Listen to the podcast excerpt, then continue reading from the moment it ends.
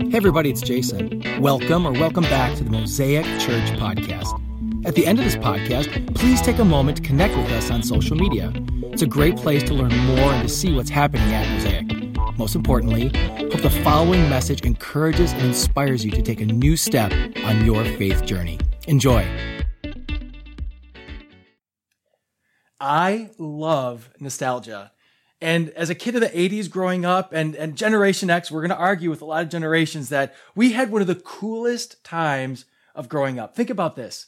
The introduction of skateboarding just blew up across the world and the United States. And then we won't even start to talk about the amazing toys that came out during that time. There were Star Wars toys, Care Bears, Transformers, My Little Ponies. The list goes on and on. I mean, do they even make toys anymore? I mean, they just make electronics, it seems. We had these amazing toys. Now, music. Now, a lot of people argue about music styles, but let me just share with you and just make my point. We had the introduction of hip hop. We had computers for the first time making music. There was punk rock, glam rock. I mean, if your rockers didn't have big, huge hair and big, huge outfits, I mean, what kind of rock did you even listen to? It was such an amazing time of growing up. Now, I personally am a bit of a movie junkie. I love movies. And, you know, I'm going to say again, the 80s had some of the greatest movies of all time. I mean, think about the Brat Pack. You know about the Brat Pack? We had 16 Candles, Pretty in Pink, and Breakfast Club. I mean, come on, Breakfast Club.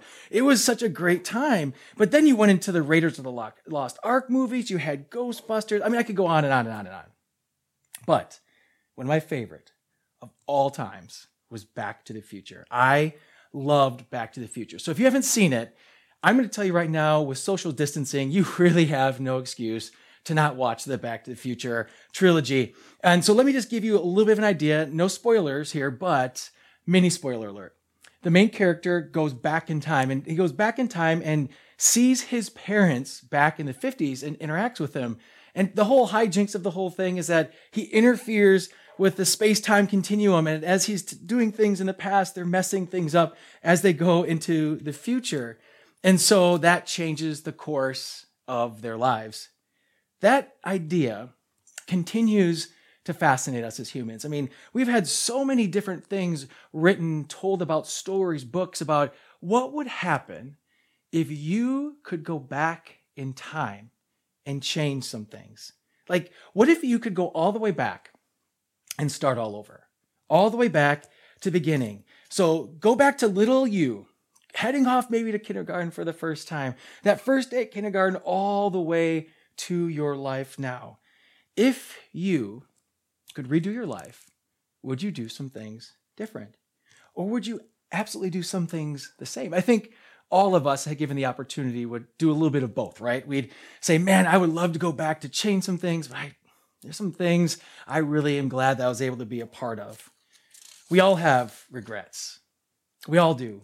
And we all have things that we're so thankful for. But these experiences that we've gone through in life shape us, and they've made us part of who we are today. So I'm not going to try to go some Avengers ultimate parallel universe thing with you. And if you have no idea what I'm talking about with Avengers, I'm going to say to you again, you really have no excuse right now. You are social distancing. There's a lot of movies with a lot of hours for you to be able to watch. Some of the best movies. You should get caught up. Really, Back to the Future, Avengers, awesome. But I'm not going to go alternate parallel universe to you. I'm asking you this question. If you could change something you've done, if you could change something, some regrets that you have, what would you change? Back to the beginning, what would look different?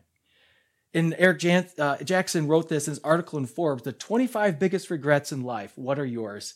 He suggests some things that we would wish most humans could go back and change.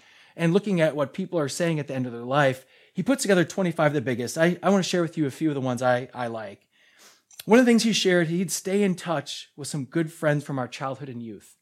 Is there a friend that you connected with in high school or maybe junior high school as this best friend through college or whatever it was that was there for you thick and thin? But for some reason, time just got between you and they started their life and you started having kids or you started moving on and all these things happened. And if you could go back and say, this one person who knew me so well, if I could keep that relationship going, I would go back. And some say, if I could have that cup of coffee with that person and just go back, would everything be different? Could I go back and keep that relationship alive. Another thing is worrying about what others thought about us so much. Is that any issue for you? Do you think, like, always worry about what people think about you, or so concerned about what the outside world thinks about us? Like, for some of us, it becomes the emphasis of our lives, because in the moment we believe that our successes or our failures, our futures are going to be determined upon what somebody thinks about us. But if we're all honest, like, at the end of our life, what does any of this even really matter? Another thing he shares is not asking that girl or that boy out. I mean, do you have any regrets from those days that, you know, the hot jock, the beautiful girl, the girl next door, the person who worked with you in the store? You say, oh, I wish I would have asked that person out. Go to prom, go on the date, take the chance. But fear crippled you. Fear kept you from taking that. And so now you live this life. Maybe you stream through Facebook or social media and you think, man, what if I would have taken that chance? Would life have been any different for me? Finally, I wish I'd been happier and not taken life so seriously. Isn't it crazy that as we become adults and we grow and we become so serious about everything and these responsibilities, the joy that we had in childhood starts to just diminish and fade away. And for so many of us, we start to lose that. We start to lose that joy. We start to think that I'm not really allowed to act childish anymore. What would happen if you just went and danced in the rain again, like you did when you were a kid? Like, that was one of my favorite things, when the rain would come and you'd go into our swimming suits and go outside and just dance and splash in the puddles. Like, are we worried about what people think? I mean, that's so far below us. Like, what happened to that joy that we had at that time? What if you took the time to take the trips, make the memories, be with the friends, and do all those things for you? What if you just laughed at yourself once in a while? So, I'm going to kick some things off for you. I already told you I love nostalgia. I love the 80s. So I'm going to share with you. Here's a picture from me from 8th grade. Here's my 8th grade picture with my radical skater haircut. You may all smile. You may all laugh. It's okay, because you're all going to have that same haircut as social distancing continues for another month. Anyways, our hair is going to look ridiculous. But this was me back then. And it's okay. What was I thinking? I thought I was so cool, but now I look back and like, that haircut is a regret. But believe me, if I had the same chance to go back in time, I think I would maybe make some of the same mistakes, but maybe not, right? Like, maybe I would do things differently, but there's a pattern inside of me that made the mistakes the first time. Maybe I wouldn't do those same mistakes, but I'd maybe make some different ones. We don't know. And that's where we're going to pick up the story of God today, because God is amazing. That gives us an opportunity to actually start over, like wipes the slate clean, everything back to the beginning. We get to go back to where it all began in the beginning. And so in the series that we've been in for the last few weeks, we've been studying this whole Lenten series, and we started in the Garden of Eden. In the Garden of Eden, where God intended for all of his people to live, we're all there. It is perfection. It's beautiful. It's wonderful. And God lived with us, like lived with the humanity, lived with Adam and Eve. They walked with them. They talked with them. It was like this perfect relationship. I mean, there's no drama. It was just perfection. And then they were told this one thing. Genesis 3, we see that they came out of the starting blocks, and one of the things they did was disobey God. They were told they could have anything in all of creation. All of this is here for you, but I'm telling you, do not eat of this fruit from this tree. You can have anything, everything here is yours, but I'm telling you, I don't want you to have this one thing. Don't do it. So there are a million debates. And if you've been in those debates, you're probably thinking right now, I've got a million questions. I got questions like, okay, why did God put that there? Did Adam and Eve have a choice to eat from it? We think about, well, why did God create all of us if we knew that we were going to mess up, and all these different ways of thinking. Now, if you're a Bible nerd like me at all, I love thinking about this stuff and working through it. But the truth is, we're just speculating. We're trying to piece some different pieces together. And I've read books and theories that bring things together. And one time I'm like, wow, this guy has a really good idea. And then over here, well, she's got a really good idea as well. And so all we can do is speculate. So I don't have that answer, but let me simplify it for us today and make it a little bit personal, okay? Personally, of everything we have, all of your possessions, Everything God has given you, everything right now that you have, family, friends, your home, if you have a car, if you have food, all those things that go on and on. Have you ever in your life stopped and looked and said, I wish I had that? Like, I'm thankful. Thank you for everything I have, but I want that too. You know, in our terminology, you might think of your neighbor's car. You might think of your friend's husband. You might think of your sister's job. And you just thought, if I only had that, I would be fulfilled. And if only that one thing, even though it's not given to me, it's given to somebody else. If I had that one thing, I would feel important. Well, we use the terms jealousy. We use the terms lust. We use the terms gluttony. We use the words coveting. All these terms that are saying that there's something that I want that I'm told I'm not supposed to have. And I know I've been there. I've done this. I do this at times. I compare myself. I say, if I only had blank. But God didn't give that to me. And I'm going to assume that most of you watching right now, you've also been in that field. So we are in the same place, Adam and Eve. They were told not to take from that. That's not for them. They wanted it. They were deceived. They thought they would be an okay thing. It's not a big deal. It was a huge deal because this now released the virus of sin into the world. The virus of sin has now from that day spread. It's spread all throughout humanity, and since the beginning of time, even now as we sit here today, this virus of sin spreads and is causing sickness and death. It's causing pain. It's causing so much drama in us, in our relationships, in our world. Sin was released when we said, I want to do what I want instead of what God's telling me. So everything is perfect. Here we are in the garden. We release, we corrupt everything, and because of that, all of creation was then cursed by God. In the beginning, God said, everything's beautiful. I love this. But now he says, it's cursed because you've gone against me. And so Genesis chapter 3, verses 16 through 19. These are the results of sin being released through Adam and Eve's disobedience. He said this, to the woman, he said, I will make your pains in childbearing very severe. Your painful labor, you will give birth to children. Your desire will be for your husband, and he will rule over you. To Adam, he said, because you listened to your wife and ate fruit from the tree which I command you, you must not eat from it. Cursed is the ground because of you. Through painful toil, you will eat food from it all the days of your life. It will produce thorns and thistles for you, and you will eat plants of the field. By your sweat of your brow, you will eat food until you return to the ground, since from it you were taken. From dust you are, to dust you will return.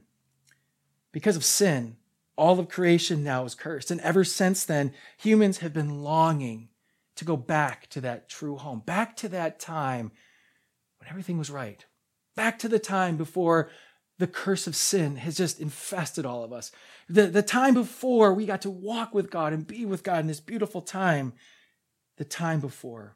We want to go back to the beginning. We want to go back in time and do it all again. But here's the most beautiful thing.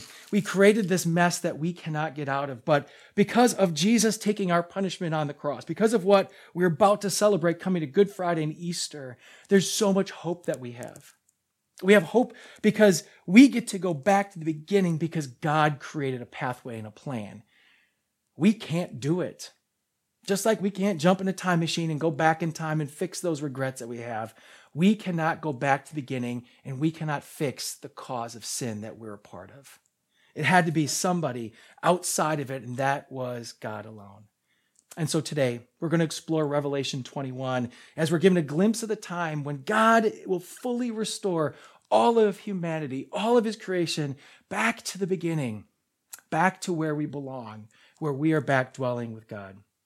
In this season, and we have this hope in Lent as we've been exploring and contemplating, look, we're mortal. We're going to die. We're created from dust. We return to dust. Our sin is serious. The hope that we and grace that we have in Christ, we have an important part in this, which is to turn our focus and our attention to that Christ is the one who did it all, that he's going to return, and he's not only going to return as king. When he returns as king, he is going to take all of the work of saving humanity and return us right back to the beginning again. The world we have now, come on, man, this isn't plan A. I mean, it's not hard to figure this out right now with everything that's going on. This is not hard to look and say, okay, this is what a world of sin looks like. I mean, We're all sitting in the middle of it right now. How many more weeks are we going to be sitting separated from people? COVID-19, we're starting to hear of people and friends, some of our actors that we like, or maybe some of our childhood heroes, we're starting to hear of them getting it. We're starting to hear of it spreading faster.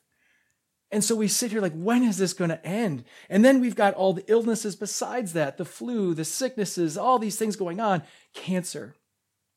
One of the most evil things, I think, in our world, cancer, that some of you great friends right now are living through or have lived through. When is this going to end? Why are there so many earthquakes and all these things happening throughout our world? We think of all the murder, all the fear, all the suffering, and we look at this and say, this is the world when sin is released. This is what it looks like. This is the terror of what sin is and what it does into our worlds. So we're going to take that now, and we're going to put that on a shelf. Now we're going to explore Revelation 21, because of what is here, we can't fix the problem, but Jesus does something that nobody else could do, and he takes us back to the beginning in Revelation 21, 1 through 5. So I'm going to give you a few minutes to flip there in your Bibles, and if you have your Bible apps or using your iPads, feel free to flip there as well, Revelation 21, 1 through 5. And as you're flipping there, let me give you a little backdrop of what's going on inside of this passage in this book. The book of Revelation was written by the Apostle John approximately 95 AD. Written from the island of Patmos. And it was written in this apocalyptic form of Jewish writing, which means it's has a lot of imagery, a lot of pictures and word pictures to try to help us understand what is going on in a way to communicate hope to the reader. In it, John's given this vision from God that he wants to show them what's going to happen, not as Jesus now coming as the king, but also a warning and also hope to all of humanity. So Revelation chapter 21, verses 1 through 5. Let's pick it up there. Then I saw a new heaven and a new earth, for the first heaven and the first earth had passed away, and there was no longer any sea.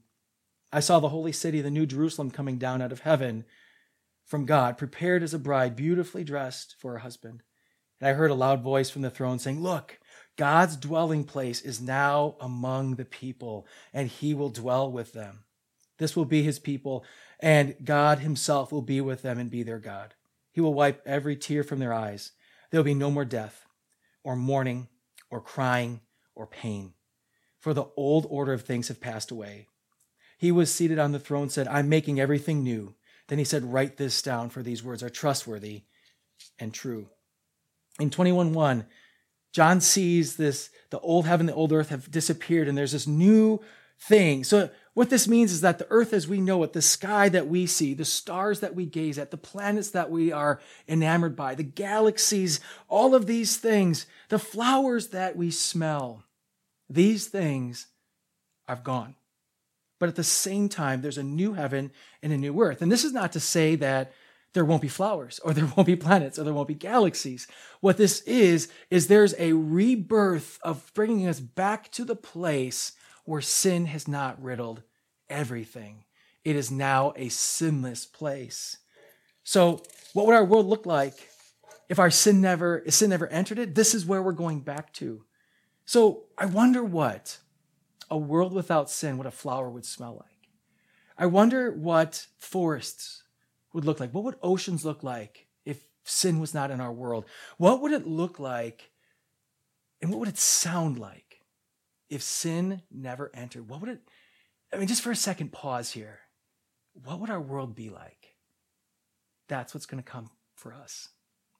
It's going to be perfection. The sounds, the smells, the sights, our senses. I mean, it's going to be a completely new, sinless place. There are no hurricanes. There are no endangered species. There are no earthquakes. There is no illness. There is no COVID-19. Everything is back to the way it's supposed to be. And just as we are now creations in Christ, we can't see there's a physical change. So the earth is going to be transformed and everything will be a new creation. And in the second verse, John says he sees Jerusalem coming down out of heaven. And this is significant because at the climax of the history of time, at all of these things coming down, it doesn't conclude. It doesn't have us rising up to God. It has God himself coming down to us. The God of the universe makes his dwelling among us. Everything is made new. Sin is eradicated. There's a new world happening. And God comes to be with us. In Revelation, at the end of time, when sin is over and God and humans are back together, we might have thought, like, man, God, what are you doing? Like, how is this even possible? Because we look at it now and say, heaven isn't a place that we go. It's rather a place that we dwell again with our God, that we get to be with him. What an amazing thought, especially in this time right now where so many of us are losing hope. People are frustrated and irritation is just starting to rise. Irritation is rising among ourselves, among our families as we're stuck inside. I don't know if you've been out recently and driven, but I feel like irritated driving right now is even on the rise. There's just an irritation right now. So let me cast this hope to you that this is not what's going to be at the end. In the end, everything is made new. We get to be back with our God again. We get to go back to the beginning. So walk with me through this for a minute. The curses that we see in Genesis chapter 3, verses 16 through 19 are then taken and flipped and reversed. So the curses that came upon us are flipped and reversed in both Revelation 21, 3 through 5, but also Revelation 22, 1 through 4. We see the undoing of the curses that we brought into the world. If you want to flip there, please feel free to do so. Revelation 22, 1 through 4 to check this new verse out. But listen to this and listen to the encouragement of what this is going to be like for us. Then the angel showed me the river of the water of life, as clear as crystal, flowing from the throne of God and of the Lamb down the middle of the great street of the city. On each side of the river stood the tree of life, bearing 12 crops of fruit, yielding its fruit every month, and the leaves of the tree are for healing of the nations. No longer will there be any curse. The throne of God and of the Lamb will be in the city, and his servants will serve him. They will see his face, and his name will be on their foreheads. There will be no more night. They will not need light of a lamp or the light of the sun, for the Lord God will give them light, and they will reign forever and ever. Friends, our sin caused separation from God, and because of Jesus, the curse is now reversed.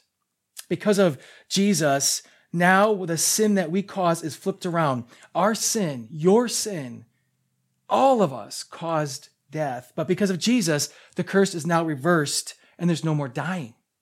Think about that. We brought death. Now Jesus flipped it and there's no more dying. Our sin caused pain. But because of what Jesus did, that's reversed and now there's no more pain. Our sin caused hard toil and work just to be able to eat and to survive. Surviving is a chore, it's a task, but now Jesus is food and water given to us. All of this is because of the work of God. It's all because of him. It's all because of him. The great news of Jesus, his death and his resurrection. God literally did it all. Everything goes back to the beginning because of him. We're given an opportunity that we can't make for ourselves to get a restart. There's nothing we can do to earn it. There's nothing you're going to do to work for it. There's nothing.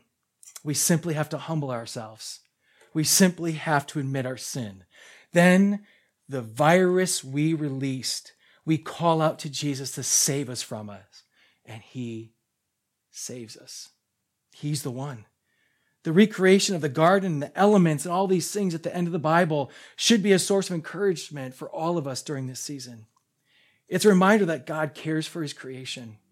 God cares for his creation. It seems like hope is lost right now, but hope is not lost. Easter is coming.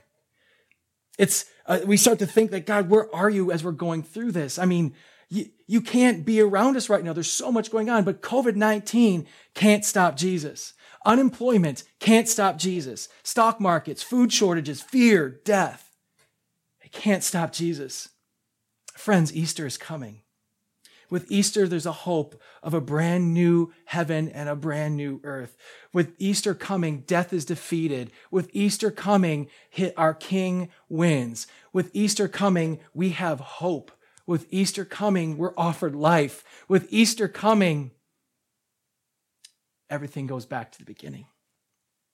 The central idea of this whole thing, the big idea of this, friends, is that we go back to a relationship with God the way that it was supposed to be. You and I have never experienced it. We'll only experience back then. We'll only experience when the new heaven and the new earth come. We weren't there. Only Adam and Eve walked in the garden. But now, you and I have opportunity to do it again because of Jesus. Because of him, we now have hope to go back to the beginning. I want to go back and just think about this thought for a second. God wipes away the tears of his people. God is an image of a father wiping away tears of those who've been hurting. I want you to think about God as his father holding his children and with a tender touch loves them so that there is no more pain and crying. Take the image of what God is doing, this intimacy of Revelation, and realize that our God is so passionately in love with us that the virus that we let loose into his creation, he provided a solution, and he takes us back to the beginning. Sin separated us from God. Death entered the world. But because of Jesus, we will one day have a very real, very physical, and have a real relationship with the God of the universe. Lent isn't just a time for us to sit and remember our mortality and remember our sins. It's important. But I want to take that now as we enter into the beautiful Holy Week and say everything is flipped.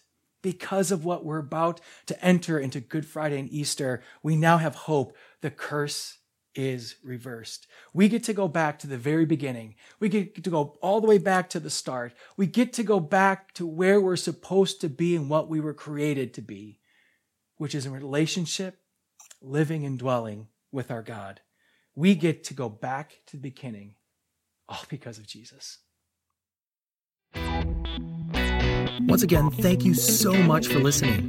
If you live in Southeast Wisconsin, we'd love to connect with you at our weekend gathering. For service time, directions, and to learn more about our vision to ignite a movement of love that transforms our community and the world, visit us at mosaicwi.com.